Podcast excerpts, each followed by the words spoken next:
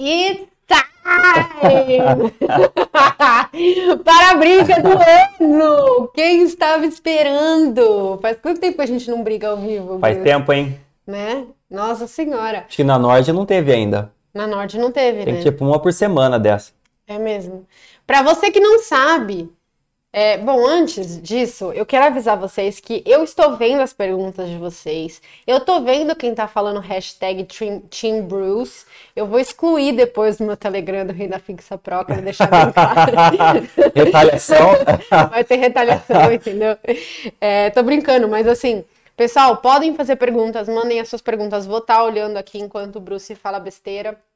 E aí eu vou perguntar pro Bruce, pode perguntar para mim também, e a gente vai tirando as dúvidas de vocês. Eu tô de olho aqui também, caso você só pegue perguntas que puxem pro seu lado, eu vou olhar aqui também. Eu quero ver quem é que também tá torcendo para ganhar aqui. Pode colocar aí Tim Marília.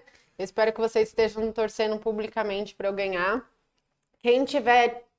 Quem colocar um hashtag Tim Bruce, viu, produção? Vocês bloqueiam, não pode fazer comentários. Pessoal, assim, pra quem não sabe... O S. Camargo já mandou bem, fez hashtag Team Nord. Ó, gostei de ver, gostei. Bem político, mandou ver. Bem diplomático, né? Deve ser libriano esse aí. Pessoal, assim, eu e o Bruce, a gente tá com visões, assim, bem divergentes, né? Bem antagônicas a respeito do mercado. Eu tenho vindo de uma época mais pessimista, lembrando que eu não sou eternamente pessimista, né, Bruce? Porque às vezes as pessoas podem achar que eu sou eternamente pessimista e tô pessimista e o Bruce é um eterno otimista, mas não é o caso. Eu estou circunstancialmente pessimista com o Brasil e o Bruce está sempre quase, né, Bruce? Otimista. Sempre otimista com o Brasil. Sempre otimista. Na verdade, não otimista com o Brasil, né? Otimista com as boas empresas que a gente consegue encontrar no Brasil. Mas isso aí. Eu ia até falar quando você falou, de vez em quando eu tô otimista, de vez em quando eu tô pessimista, que é verdade, né? A gente fez a vingança das sardinhas e depois o outro das sardinhas, como é que chamava? A evolução das sardinhas. A evolução das sardinhas e tudo mais, você tava otimista, né? Eu tava otimista, você tava otimista. Agora você virou pessimista e eu continuo otimista. E aí você vai virar otimista, eu vou estar otimista ainda. Exatamente. Ele tava otimista com a bolsa a 60 mil pontos, eu também. Agora com a bolsa... Bom, se bem que a bolsa caiu bastante recentemente, mas com a bolsa 120, vai, você tava otimista também, eu já tava pessimista. Mas é isso aí, gente.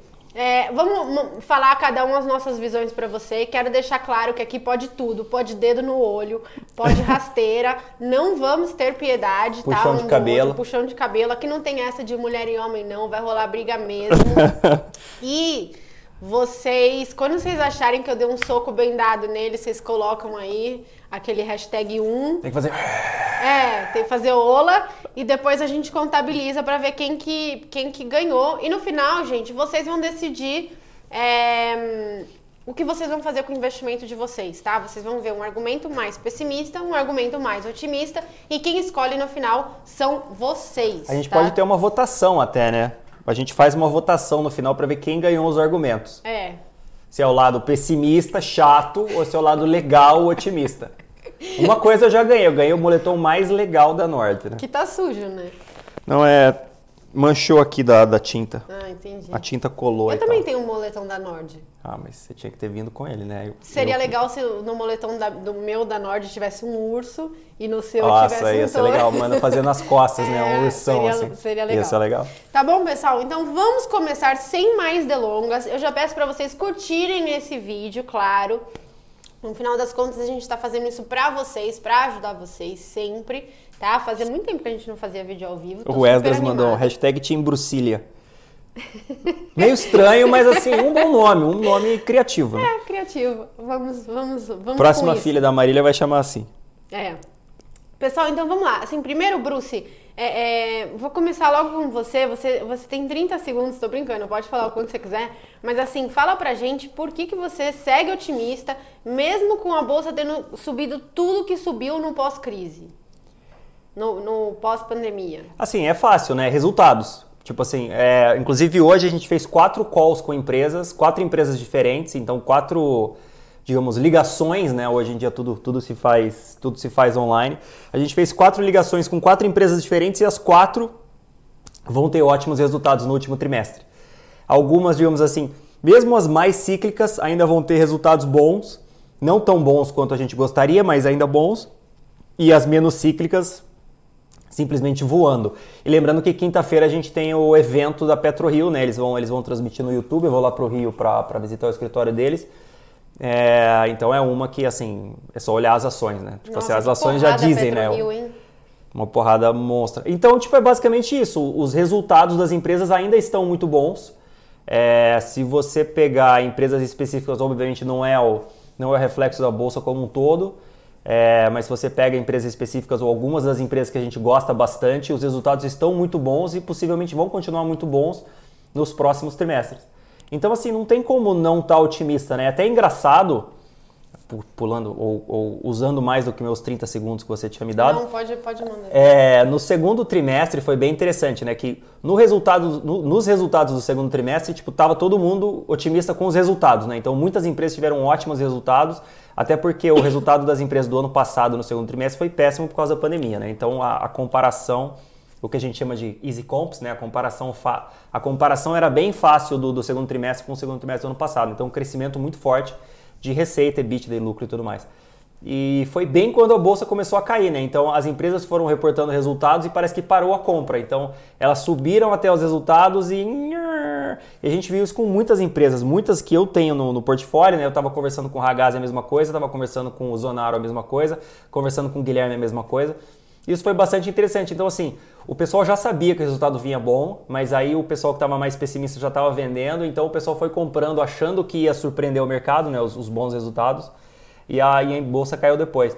Então, assim, a bolsa não caiu por causa dos resultados, a bolsa caiu mesmo com os resultados das empresas muito bons, né? E isso que aconteceu bem em cima da divulgação de resultados do segundo trimestre foi bem, tipo, explica bem o que está acontecendo. É mais o pessoal preocupado com... Aí eu vou pular para a sua seara, né? Sua vez. É, o pessoal preocupado com a atividade. É, basicamente, assim, o que eu não gosto quando eu penso em bolsa no momento atual, tá?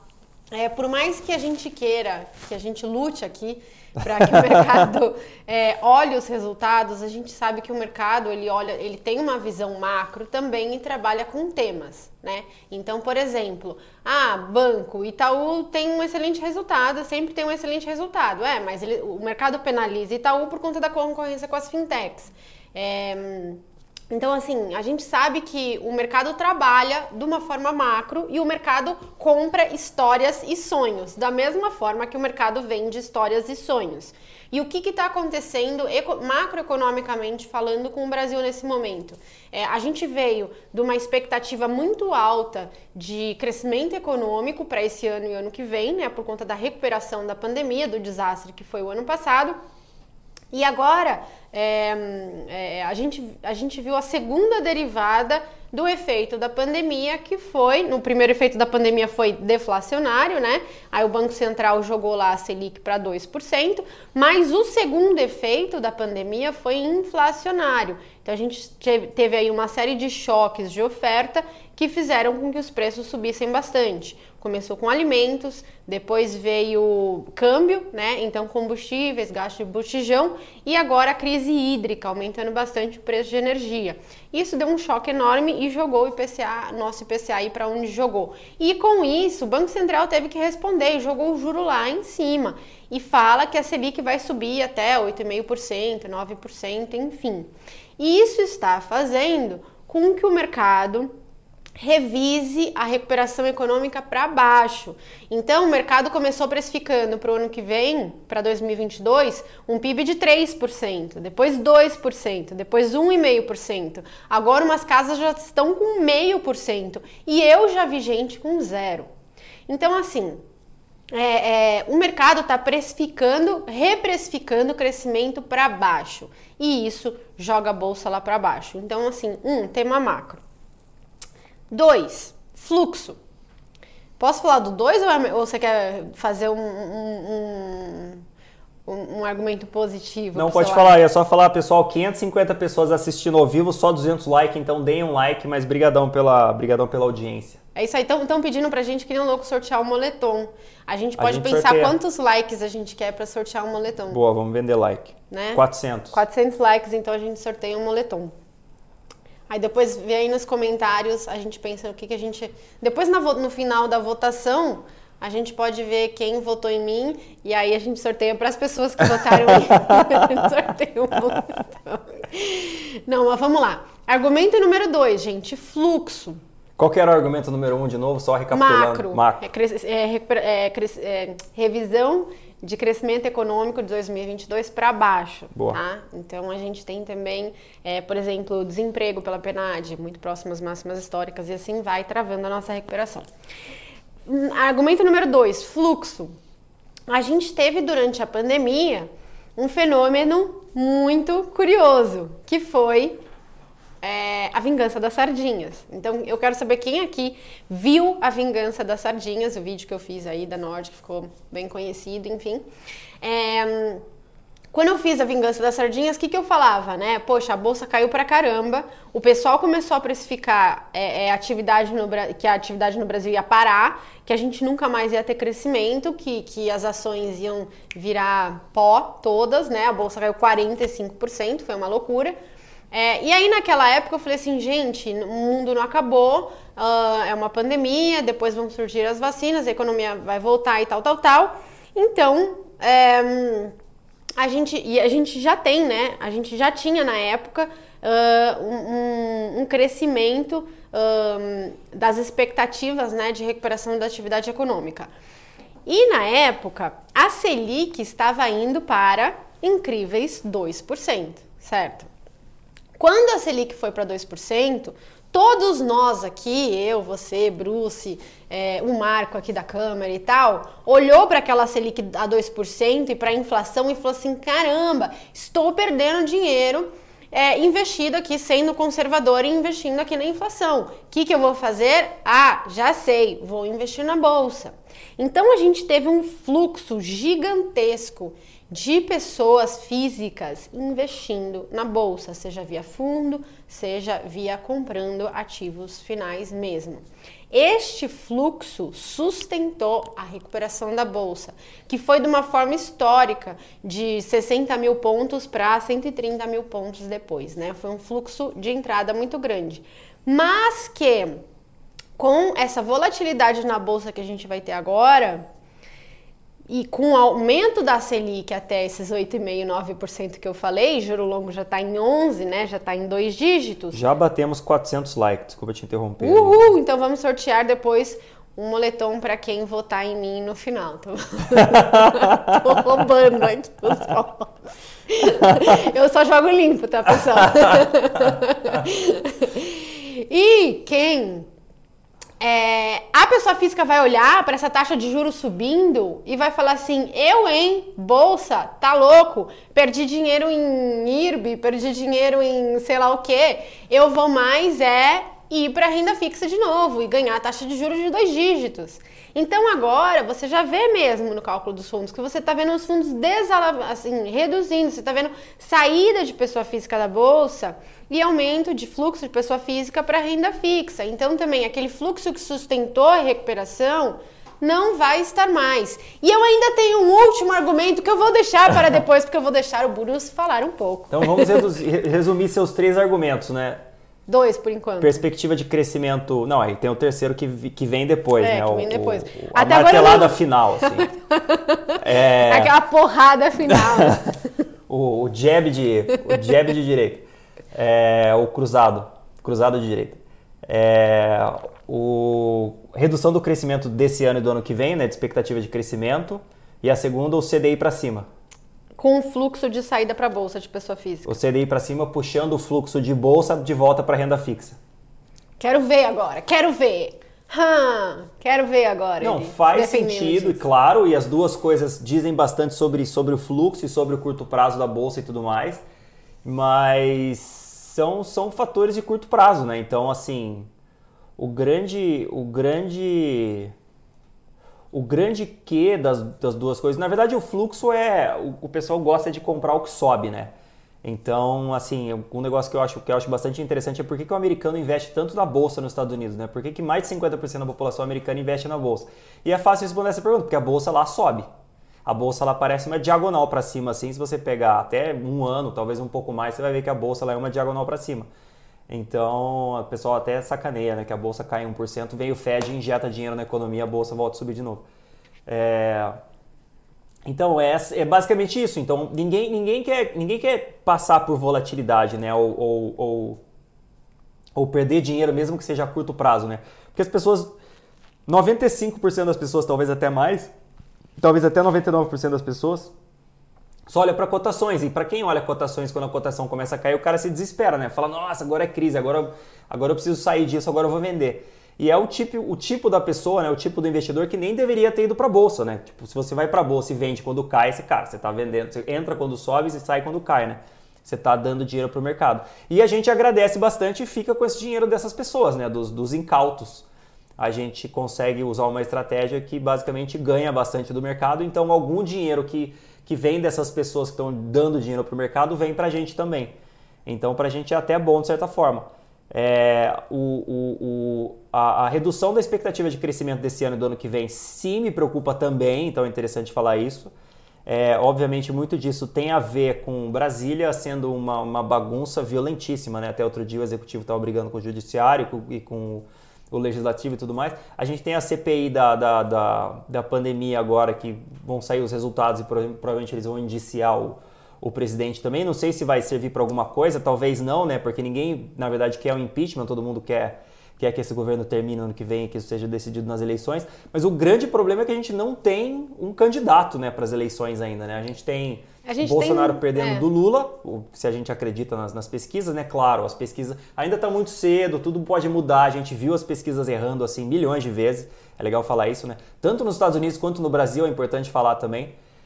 Então não é só no Brasil, não é só o Datafolha que erra, né? Tipo assim, as pesquisas mundiais erram bastante e a gente está vendo isso acontecer em várias eleições seguidas ao redor do mundo.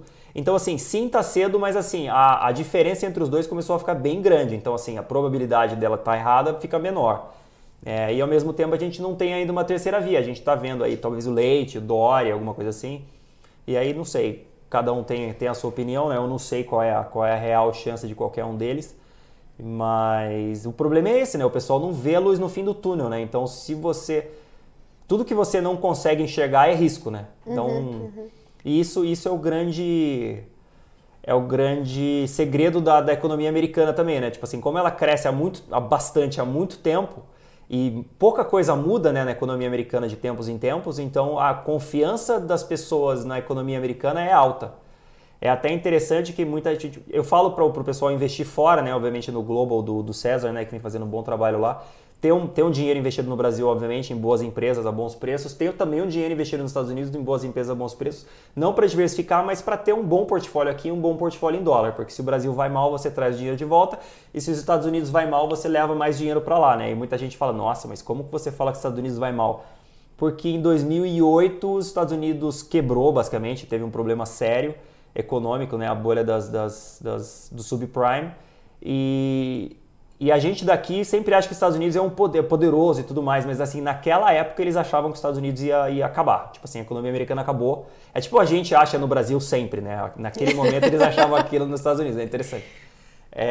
Então, assim, é normal ter esse tipo de percepção, né? Quando você está no meio do furacão. Eu lembro até claramente, né, no governo Dilma, no final do governo Dilma, quando o Stuberger, que é o melhor gestor da história do Brasil, né, super competente e tudo mais, falou que o Brasil tava no buraco com o alçapão, né? Quer dizer, o Brasil tava assim, iria pro despencar. E assim, o grande problema desse tipo de coisa é que você erra, né, a sua previsão. E o Stuberger é um ótimo gestor porque ele muda a previsão dele super rapidamente, né? E agora ele está do outro lado, inclusive. Ele acha que...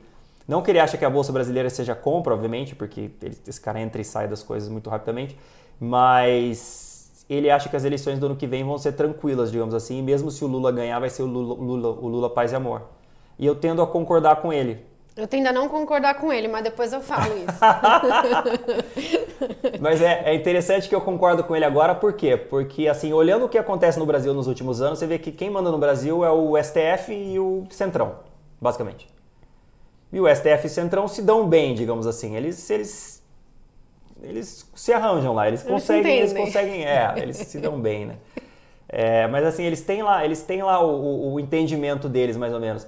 E assim, como faz muito pouco tempo que a gente teve o governo Dilma, que foi absolutamente catastrófico, é muito pouco provável que a gente tenha a mesma coisa de novo, entendeu? Porque o pessoal acabou de ver e falou, cara, aquilo não dá certo. Então, se alguém tentar implementar aquele tipo de política de novo, não sei se vai ser tão fácil de passar. Talvez para alguém que seja muito popular, mas a gente não tem essa pessoa, né? O Lula não é mais popular como ele era. Então, sei lá, eu tenho dificuldade em ver tanto catastrofismo nas eleições, mesmo que a gente não tem um caminho claro. Mas a gente nunca tem um caminho claro, né, nas eleições. A gente nunca tem um caminho claro. Tanto que você vai ser melhor remunerado ou pior remunerado baseado no risco que você aceita correr. Né? Se você aceita correr um risco quando todo mundo está com medo, você vai ser remunerado por isso, né, Bruce? Que é o que você falou. Você tem que comprar as ações quando as ações estão na bacia das almas e ninguém mais quer comprar. Agora, sobre a parte política... É que sim, mas é que na verdade o que a gente faz é tentar achar coisas que o risco é mais baixo e o retorno é mais alto. Uhum. Então, na verdade... Assimétrica. A gente ganha muito do mercado porque a gente consegue achar coisas que o risco é menor e o potencial de ganho é muito maior do que, digamos, a média do mercado, assim, do que o Ibovespa, por exemplo. Boa. Mas uma coisa sobre a parte política que eu acho importante, vamos lembrar que em 2002... Quando o Lula fez a carta aos brasileiros, né? Famosa. A famosa carta aos brasileiros que fez com que ele ganhasse o mercado financeiro e as coisas acalmassem um pouco mais. O dólar estava indo para as alturas, né? Estava explodindo o dólar, estava explodindo a taxa de juro brasileira, principalmente a longa, porque o mercado achava que ele ia dar calote. Né? Então, assim, o Brasil estava implodindo e se ele não fizesse nada, iríamos todos para a cucuia. Aí ele foi lá, escreveu uma carta aos brasileiros dizendo que ele seria um bom menino. Agora, meus queridos, o dólar está a 4,5, os juros estão relativamente comportados. 5,5, né? Oi? O dólar está 5,5. Os juros estão relativamente comportados, né? O próprio mercado financeiro já está achando que se for Lula, se for não sei o que, tanto faz. Então, será que ele faria uma carta aos brasileiros? Por que ele faria uma carta aos brasileiros? Entendem? Olha a diferença de cenário macro do que a gente viu anteriormente para agora. Anteriormente, se ele não fizesse o que ele fez, né, a gente ia implodir. A gente já era Venezuela uma hora dessas, entendeu? Vamos lembrar também que a própria Dilma começou a ser super ativista no primeiro mandato dela, e aí o mercado começou a piorar. Quando o mercado piorou demais, quem que ela colocou no Ministério da Economia? O Lula. Não. A Dilma. Não. Era a Dilma. Não. Ah, o Joaquim Levy? Joaquim Levy, o homem do mercado, um cara vindo do Bradesco, entende, pessoal? Então é assim... Quando o negócio está a ponto de explodir, eles vão lá e colocam uma pessoa market friendly. Eles vão lá e falam que vão ser market friendly. Agora, o que eles fazem quando não está a ponto de explodir? Vamos lembrar, quem é que aumentou o papel do BNDES no Brasil? Quem é que criou o parafiscal? Quem é que criou a política de aumento sequencial de Bolsa Família, de salário do funcionalismo, né? E o que o Lula está falando para todos os lugares, jogando aos ventos, que vai fazer se ele for presidente? Primeira coisa que ele falou, flexibilizar o teto de gastos, minha gente. Ah, mas é o que todo mundo fala, né? Ele meio que tá jogando para a torcida dele. Pois é, né? E você acha que a volatilidade do mercado vai ser temporária, Bruce? Da onde você tirou isso, meu querido? Com certeza. Se for Lula na frente, com certeza o mercado cai até lá, né? Até em 2002 é interessante. As eleições foi tipo o fundo do mercado, né? Então o pessoal vendeu até as eleições e aí começou a subir de novo. Vai ser bem caótico, porque se o mercado tiver um pouco mais tranquilo... Ele não vai precisar fazer uma carta aos brasileiros, ele não vai precisar provar nada para ninguém. E se com o Guedes no Ministério da Fazenda já estão flexibilizando o teto de gastos, tentando colocar precatório para fora e tal, imagina com o Lula, que foi quem criou o parafiscal, né, que foi quem, enfim, aumentou o papel do BNDES e fez políticas sociais de aumento de preço. Então, assim, a gente está com uma dívida PIB nas máximas históricas, certo? A gente gastou muito depois da pandemia. A gente está com a Selic agora subindo e a gente fez essa dívida toda quando a Selic era 2. Eu quero saber quem é que vai pagar a conta.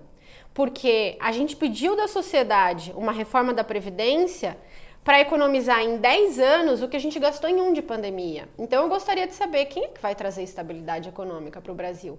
Porque eu estou olhando para esses candidatos e eu estou falando ninguém, né? E eu me preocupo, e eu imagino que o mercado se preocupa também. Então, é verdade que os motivos que eu estou falando são motivos temporários.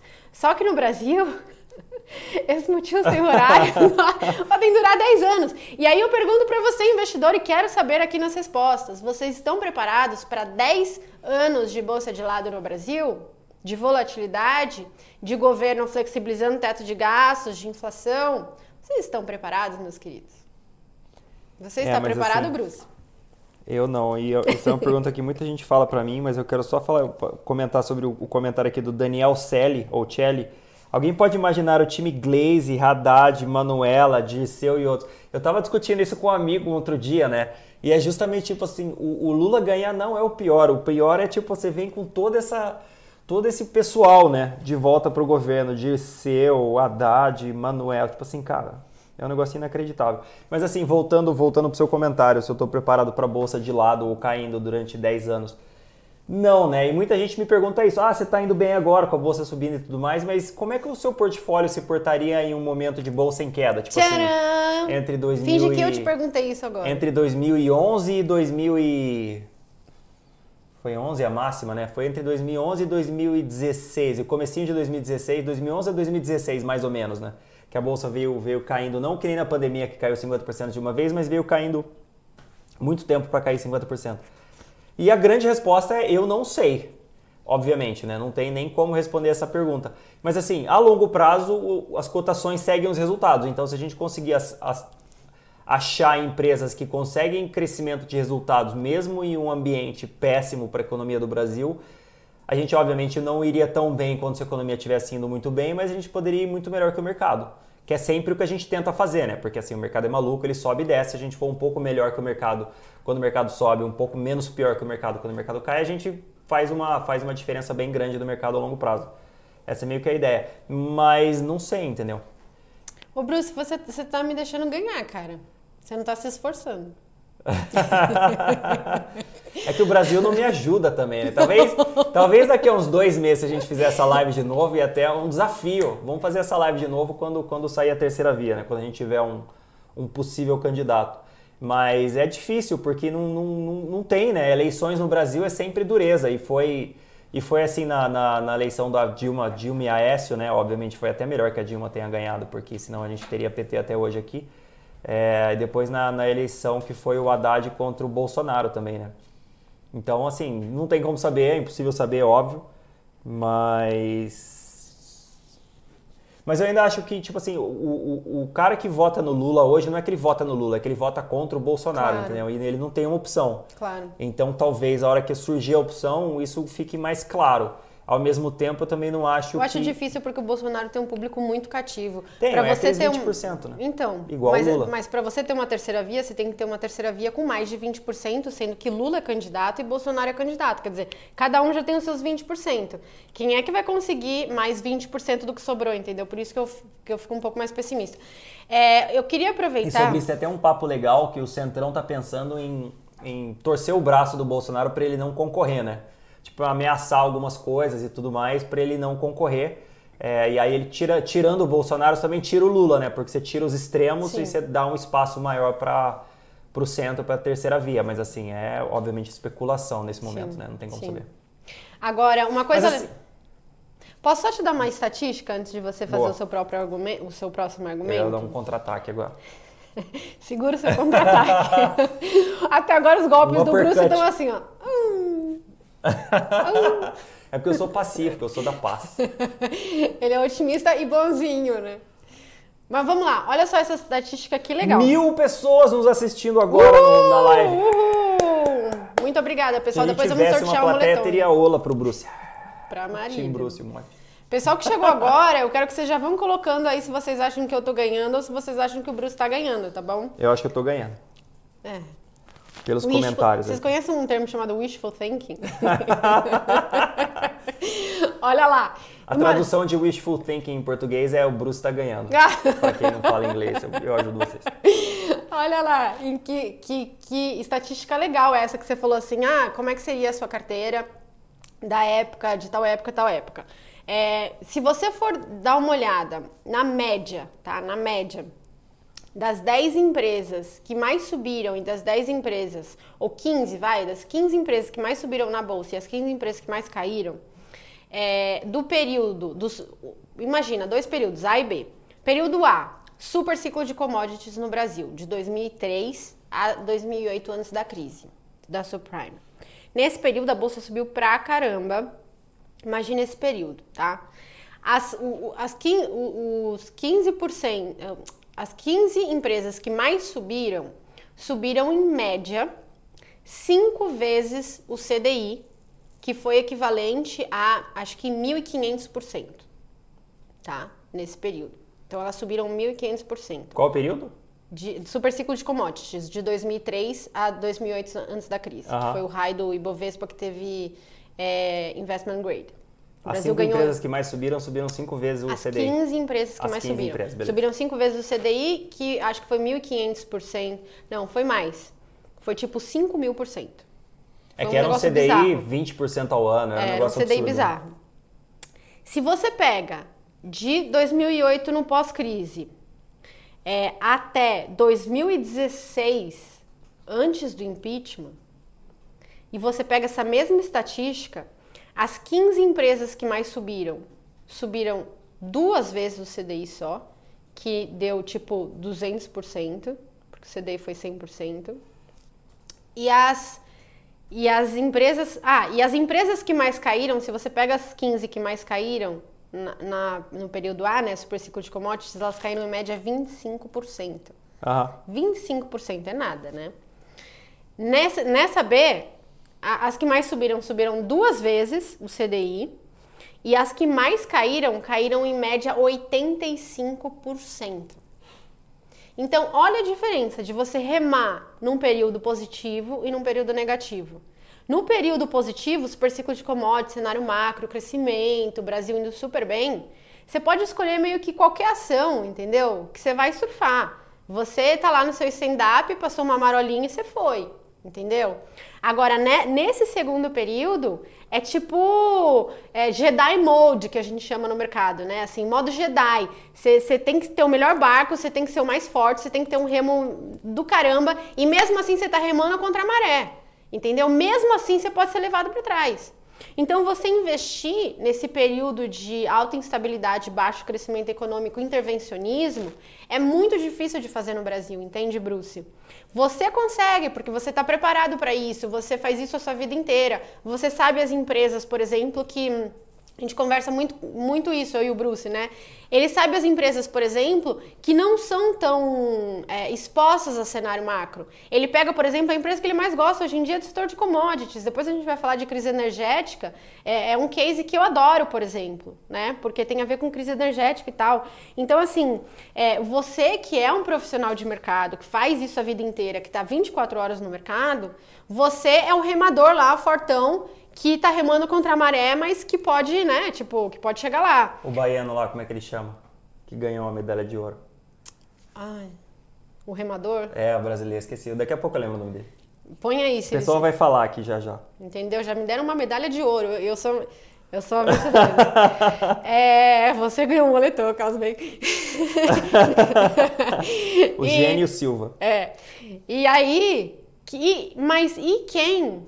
não tá preparado, entendeu? E quem não tá preparado tem que tomar cuidado numa hora dessas, entendeu? Porque você vai lá com o seu stand-up remando contra a maré, não vai dar certo, gente. O Isaquias Queiroz, óbvio. Não vai dar certo, então é hora de você ter cuidado redobrado e mas triplicado. Eu diria que qualquer hora é hora de ter cuidado redobrado, né? Porque, tipo assim, mesmo com a bolsa subindo bem, com tudo andando forte e tudo mais, você teve um IRB, por exemplo, né? Que foi uma fraude no balanço, basicamente. Então foi tipo assim, o presidente da empresa, CEO, CFO, enganando o mercado, né? Maquiando os números, e depois a empresa caiu coisa de... Tava 120, caiu para 7. Então caiu, sei lá, 90%, talvez até um pouco mais. Então, assim, sim, eu concordo com você. Surfar o bull market é sempre muito mais fácil do que surfar um mercado mais difícil. Ao mesmo tempo, a Bolsa Brasileira hoje já precifica uma grande crise. Estão falando então... que eu tô super surfista agora. É verdade. Marília, todo final de semana, posta a foto dela surfando e eu fico com inveja. De surfar também. Mas é claro que é muito mais fácil surfar um mercado onde tudo sobe, né? Tipo assim, basicamente tudo que você compra sobe. E as pessoas ficam até mal acostumadas, né? Eu recebi a mensagem no Antitrader, por exemplo, eu tô comprando todos os IPOs e tô ganhando dinheiro. Eu falei, essa pessoa não fala isso mais, né? Agora não aparece ninguém me falando isso. Mas assim, quando o mercado tá assim, as pessoas se acham gênias, né? As pessoas se acham, cara, qualquer coisa que eu compro sobe, é maravilhoso e tudo mais. E acontece isso com muitos ativos, né? Acontece isso em bolhas e tudo mais. E o pessoal acha que é o skill, né? Que é a habilidade própria, ao invés de tipo, simplesmente sorte que você entrou no mercado onde o que é pior sobe mais, né? Então tem essa também. E agora a gente viu nessa crise que muita coisa que estava com preço muito alto agora foi o que mais caiu. Uhum. E provavelmente o cara que entrou na bolsa sem saber o que estava fazendo foi o cara que comprou essas empresas, que é o cara que tomou 50% na cabeça já com essa queda. E já saiu da bolsa de novo, né? Exatamente. Já voltou para renda fixa. E já voltou para renda fixa por conta dos 10% de juros. É exatamente. Entregou o dinheiro dele para o mercado e foi embora. Esse cara com certeza foi embora. Mas esse cara sempre vai entrar na pior hora e vai sair na pior hora, vai jogar o dinheiro fora e vai falar que a bolsa é cassino. Padrão, sempre existiu. Até nos Estados Unidos existem esses caras, né? Sim. Tipo assim, se a bolsa lá é uma diagonal para cima, como que o cara consegue perder dinheiro na bolsa? Mas consegue. Detalhe, a bolsa lá é uma diagonal para cima e o juro é super baixo, né? Então a bolsa sempre ganha do juro. Então é um negócio que no Brasil não é sempre, né? Que nem você deu o seu exemplo aí de 15 que subiram mais. Eu, por exemplo, várias vezes eu dei um pau em você, né? Lembra que eu falava que a renda fixa subia mais que a bolsa e a gente brigava a respeito disso. Aliás, a nossa Faz tempo primeira... que não acontece, né? Mas já com o CDI a 10%, calma, aí você vai ter chance de novo nessa briga. Vai voltar. Mas é meio que isso, entendeu? Então, assim, esse cara sempre vai sair da bolsa. Então, padrão. A bolsa já precifica uma grande crise. Então, assim, se você pegar o múltiplo da bolsa EV/EBITDA de preço-lucro, já está num nível assim extremamente baixo. É o nível que estava mais ou menos no pior da pandemia, acho que até menos. Que ainda. É o 8 vezes preço-lucro, não é? 8 vezes preço-lucro ou tipo umas 6 Marco, vezes ou 5 vezes, 5 ou 6 vezes EBITDA, mais ou menos. Eu trouxe um gráfico para mostrar para vocês, porque eu sabia que ele ia vir com essa história. Ah lá! A bolsa já precifica a tragédia. Eu sabia que ele ia vir com essa história. Lá! E aí eu já mandei esse gráfico. Olha só, gente, vocês estão vendo que o verde é o Ibovespa, certo? E aí ele tá aí como se fosse no pior momento da pandemia, ele tá 8,3 de preço sobre earn, preço sobre earn, lucro. Preço sobre lucro, certo? Então, assim, o que te diria assim, nossa, a bolsa tá muito barata, né? Esse é o argumento do Bruce. Mas eu quero deixar bem claro para vocês. Alguém falou aqui, nossa, Marília é competitiva, né? Gente, nossa, eu sou muito competitiva. Não sabe, é só falar, Marília, você não consegue fazer alguma coisa, ela vai lá e faz. Fala, eu duvido. Eu duvido. Os meninos já viram para mim e ficam brincando comigo. Mas olha só, percebe como você tem uma diferença muito grande de múltiplos entre os setores. Então, por que que a bolsa está com 8,3 de múltiplo? Porque o setor de commodities está muito barato se você for comparar preço sobre earnings, né? Sobre lucros. Agora, se você tira o setor de commodities, o múltiplo está acima de 10%, tá acima de 10 vezes, está em torno de 20 vezes, gente. E aí, bota a outra tabela para mim, Marco. Uma outra tabela também que eu mandei, que mostra, olha só... Marina veio preparada para mim. Eu vim preparada, meu querido. Eu tinha trazido uns gráficos pois também. Pois é, você devia ter se preparado. Agora eu já ganhei. Podem colocar aí que eu já ganhei. Vamos ligar o Bloomberg nessa tela aí. Ô Marco, olha só como intrasetorialmente tem setores que estão com price to earnings de acima de 30, Bruce. Como você responde isso? Porque são setores que crescem, né? Se você quebrar o índice Bovespa, né? Ô Marco, volta para mim naquele outro gráfico, por favor. Se você quebrar o índice Ibovespa, ele é mais ou menos 1/3 commodities, 1/3 bancos, que é o financials que está ali, né? Financials. Ele é 1/3 commodities, 1/3 bancos, que é o vermelho, e 1/3 os outros, mais ou menos. Os outros têm muito varejo, então tem muita gente que ainda está sofrendo com crise, com pandemia, com distanciamento social e tudo mais. Então esses caras estão mais impactados. Sim, o múltiplo deles é mais alto porque tem coisa tipo saúde, que os caras estão crescendo muito, estão ganhando bastante mercado e tudo mais. Então eles negociam um preço mais alto sim, que estava na outra tabela, mas vamos continuar nessa. E as commodities estão num preço-lucro muito baixo, porque o lucro delas cresceu bastante com o super ciclo de commodities, né? A gente viu as commodities subindo bastante, e agora as commodities estão caindo um pouco, mas assim... Se você olhar as commodities que subiram mesmo, a única commodity que subiu muito, muito forte... Boa, Marco, aí você brilhou, hein? Olha! Vou dar um aumento pro Marco, olha o que ele conseguiu fazer ali, maravilhoso. Ele que vai ganhar a briga. Vai ganhar um moletom. Se você olhar as commodities, o preço-lucro está muito baixo, porque o denominador, né, o lucro, subiu muito, então o preço-lucro caiu.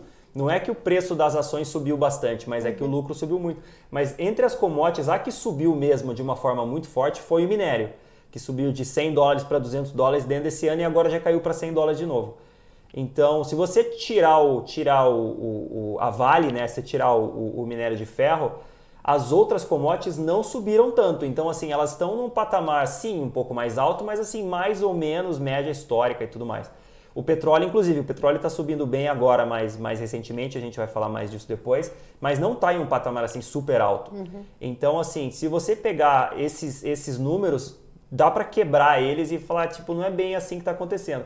Entre os bancos, os grandes bancos estão perdendo mercado, ao mesmo tempo os bancos pequenos, as fintechs e tudo mais, estão roubando o mercado, né, dos bancos, que negociam um preço-lucro muito alto. Verdade. E só que elas têm uma participação pequena no índice, os grandes bancos têm uma participação grande. Então, na verdade, os bancos negociam mais ou menos essas 10 vezes lucros mesmo, que é meio que a média histórica e tudo mais, que é o preço que os bancos sempre negociaram.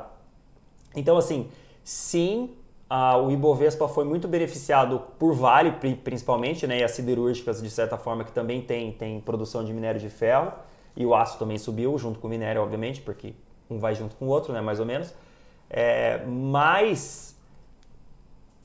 isso aí não considera ainda, tipo assim, as outras commodities que também tem um peso grande no índice que não subiram tanto. Então, sim, o lucro da Vale vai cair, mas não vai cair tanto assim. Então, a gente ainda está em um nível de múltiplos do Ibovespa muito baixo.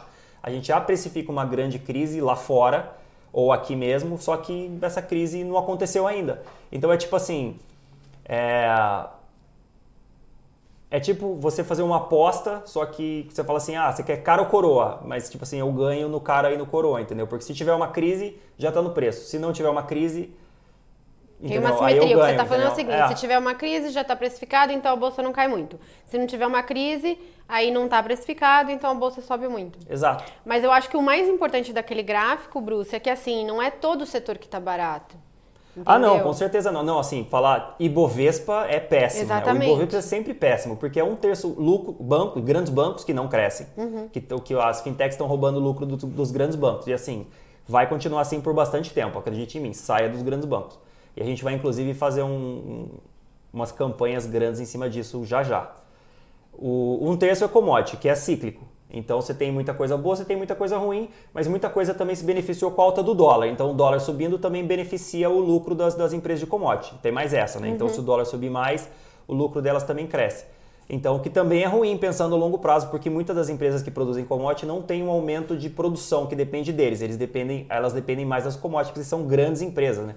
Tipo Suzano, é a maior exportadora de celulose do mundo, a Vale é maior de minério, as siderúrgicas são gigantes. Então, esses caras não crescem o volume deles de produção. Eles crescem porque o preço da commodity cresce. E aí tem, tipo, Petrobras também, que é super grande no índice e agora está sendo atrapalhada pelo governo. O governo quer aqueles... Petrobras é muito difícil de mexer, né, Bruce? É muito difícil de tocar, porque quando você pega esperança, você vê o preço da gasolina subindo, o preço do combustível subindo, do petróleo subindo, e aí o governo já... E aí os políticos, né, já começam a... mas está impactando a inflação, mas temos que mudar a política. Até o Meirelles já começam a ligar para o CEO. Até o Meirelles começou a falar que a Petrobras tinha que ter lucros menores, né? O Meirelles falando isso, tipo aí assim, inacreditável. E, inclusive, demitiram o Castelo Branco, que estava fazendo um ótimo trabalho na Petrobras no começo do ano, justamente porque ele foi insensível, vou colocar entre aspas, insensível com os pleitos do governo deles não aumentarem o preço da gasolina tanto, né? Mas assim, é uma fórmula, ele precisava aplicar a fórmula, que ele foi meio insensível mesmo, mas ele estava fazendo um ótimo trabalho.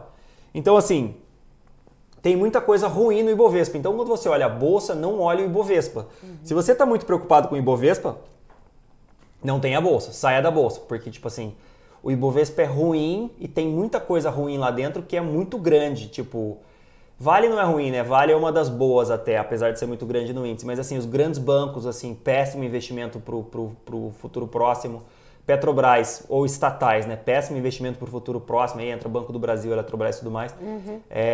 Tem muita coisa de varejo que está sofrendo muito também com pandemia e tudo mais. E os caras ainda não conseguiram se encontrar. Eles têm aquele sonho daquele varejo porrando lá no governo Dilma, né? No começo do governo Dilma, que assim, nunca mais vai voltar. Até um grande exemplo é a Hering, né, que nunca mais se achou, acabou sendo vendida para o Grupo Soma, que está muito melhor. Então eu achei que foi uma boa venda, né? Uma boa forma deles conseguirem se reestruturar, que eles estavam sofrendo há muito tempo. Então assim, tem muita coisa ruim no Ibovespa, então esquece o Ibovespa. Você vai comprar ações ou comprar empresas, esquece o Ibovespa, pensa nas empresas, porque isso... vai ser muito melhor para o seu portfólio a longo prazo. Pois é, é o que eu tô falando. Assim, a gente já tem um cenário macroeconômico difícil, concorda? A gente já tem eleições, que é todo esse cenário que a gente falou no começo do vídeo. Você já é o remador remando contra a maré. E ainda você vai investir no Ibovespa, que é um índice super... como é que se diz? Heterogêneo, com PIs muito diferentes entre si e uns setores que estão caros, entendeu? Ou seja, mais do que nunca, eu acho que é hora de você prestar bastante atenção no que você está comprando. Isso é um negócio legal, a gente devia até fazer uma campanha. Alô, Vitor, vamos fazer uma campanha sobre isso. Se você quer investir em índice, invista no S&P, no índice americano, não invista no índice brasileiro. Porque o índice brasileiro é ruim por todas essas coisas que a gente acabou de falar, mas o índice americano, o que tem lá dentro? É Apple, Google, Amazon... que mais? É só empresa Facebook, boa, é só negócio... cuidado, Facebook, né? O Facebook hoje em dia talvez caia, né? Que nem o WhatsApp, o Facebook e o Instagram caíram ontem. Ontem deixou a gente na mão. Eu já imaginei os caras lá, tipo, tentando ligar as coisas na tomada lá no... Os memes foram os melhores. Maravilhoso. Então, assim, por que o S&P é uma diagonal para cima e o Ibovespa é uma diagonal para baixo? Né? Além do cenário macro, inflação e juros. Porque as empresas do Ibovespa... O Ibovespa ainda é muito concentrado em empresas ruins. Empresas que não têm, digamos, um crescimento a longo prazo. Assim. Tem as commodities, que são cíclicas e tudo mais, mas tem pouca coisa lá que é muito boa. Tipo assim, a WEG não tem uma grande concentração no índice. A PetroRio não tem uma grande concentração no índice, mas tem uma grande concentração no Antitrader e no investidor de valor, por exemplo. Essa é a grande diferença do Ibovespa para os meus portfólios. Né? Aliás, a gente concentra em coisa boa e o Ibovespa concentra em coisa ruim.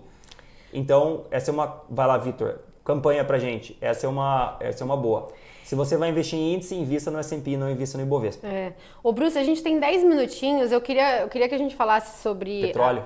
Sobre petróleo, porque, assim, a PetroRio tá porrando no seu portfóleo e, às vezes, eu fico até torcendo pro Bruce... Pra ela cair? Pra ela cair, pro Bruce parar de se achar o... Pra parar de sacanear todo mundo? Tô brincando, gente. Mas, assim, apesar de eu estar pessimista com o Brasil...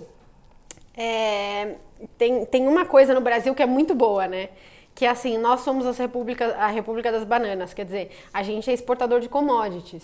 E nessa crise, commodities foi muito bem e eu acho, assim, na minha visão macro, deve continuar indo por tudo que a gente está passando, principalmente restrição de oferta. E um setor que me anima muito neste contexto é o setor de energia, porque o que a gente viu...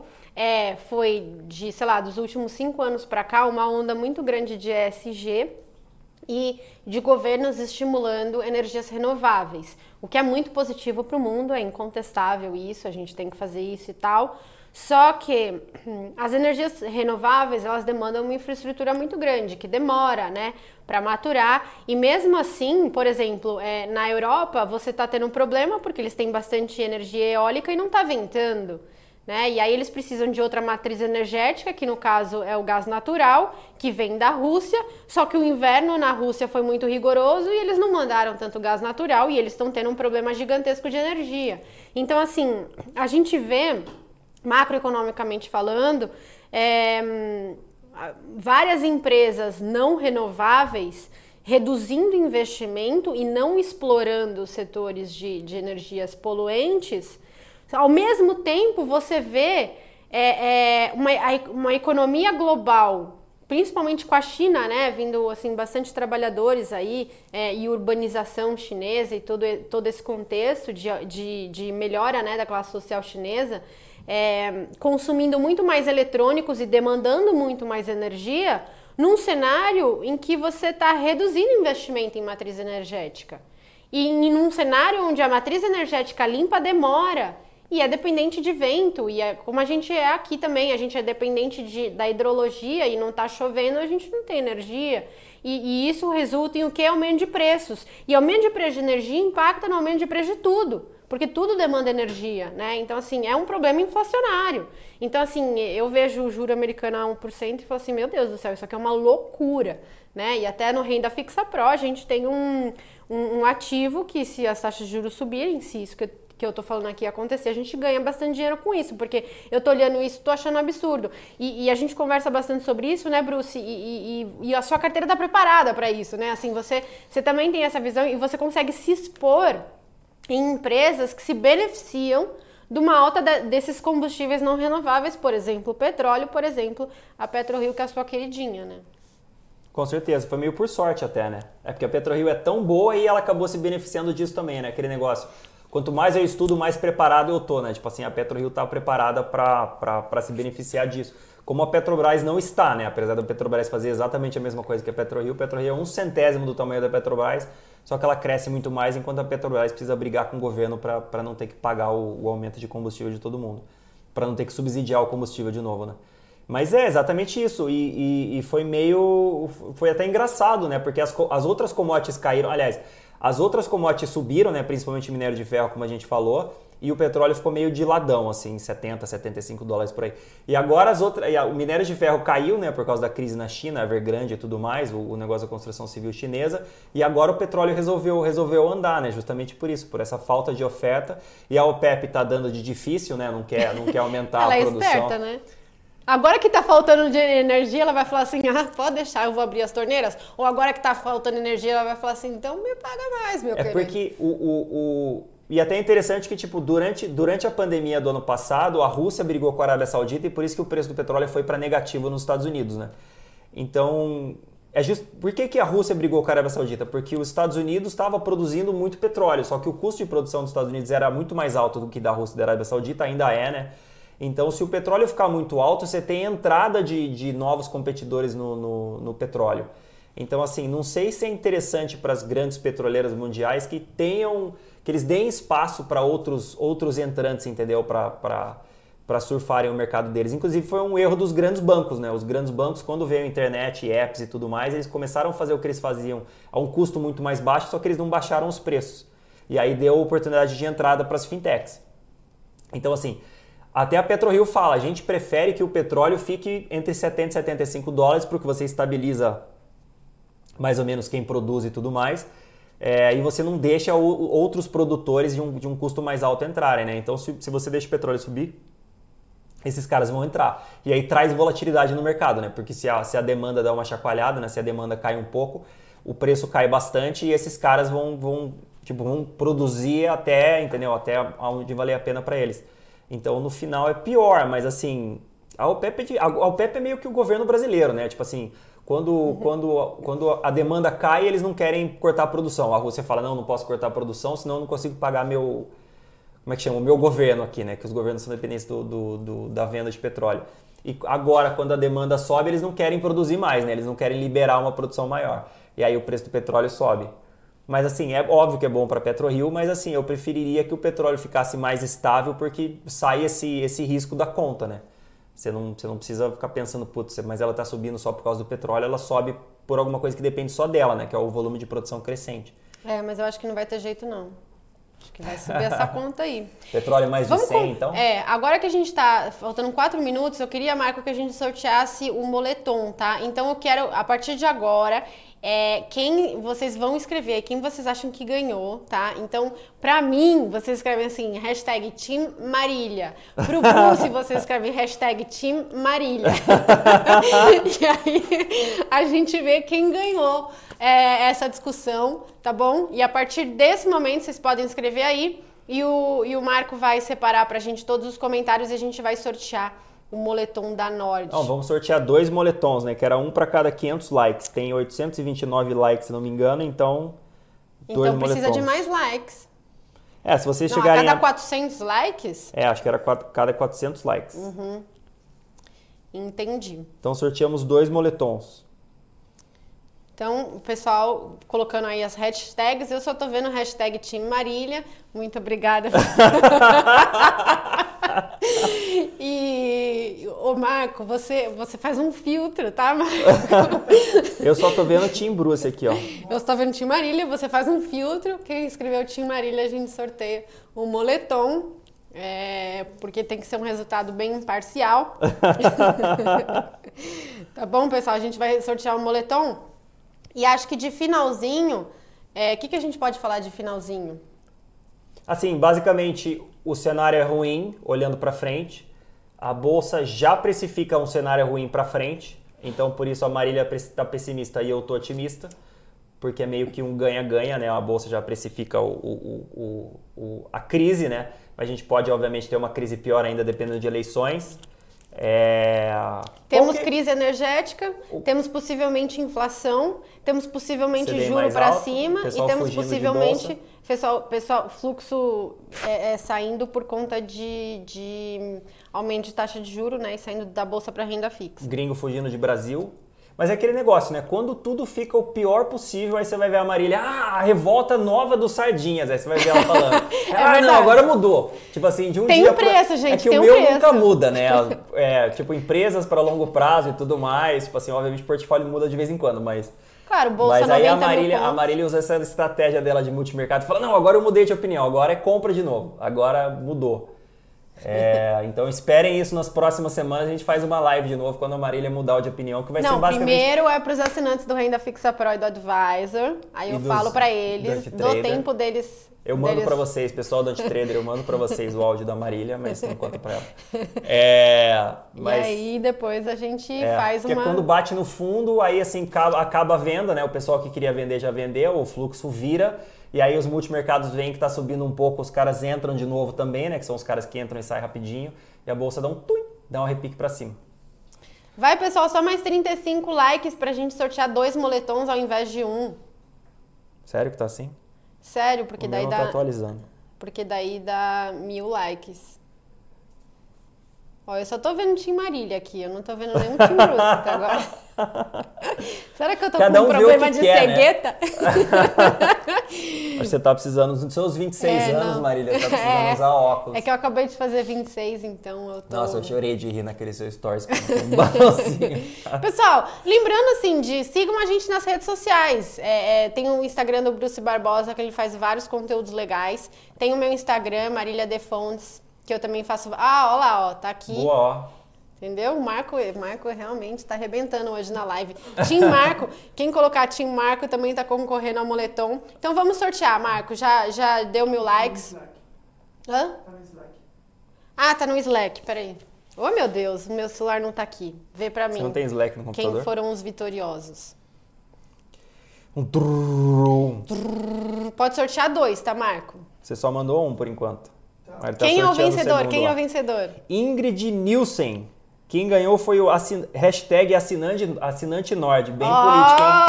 Gostei. Merece. Gostei que foi uma mulher. Política. Ingrid, entre em contato com a gente no contato@nordresearch.com.br e você vai receber o seu moletom da Nord. E já mande o tamanho que você quer o moletom. É verdade, PMGGG.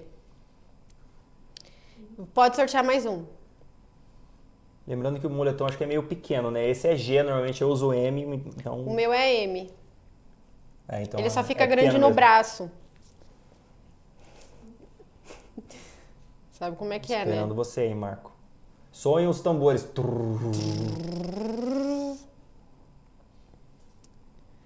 Team Marília! Tem mais, eu acho que tem mais chance de ganhar. Tiago Scheffer. Hashtag Team Bruce. Boa, Tiago. Gostei. Ó. Eu acho que a gente pode dar uma caneca pro Tiago. Vamos dar um adesivo. Um adesivo pequeno. Mas tá ótimo. Então, Tiago, parabéns Ingrid. Obrigadão, pessoal, pelo apoio aí, pela confiança. Tamo junto.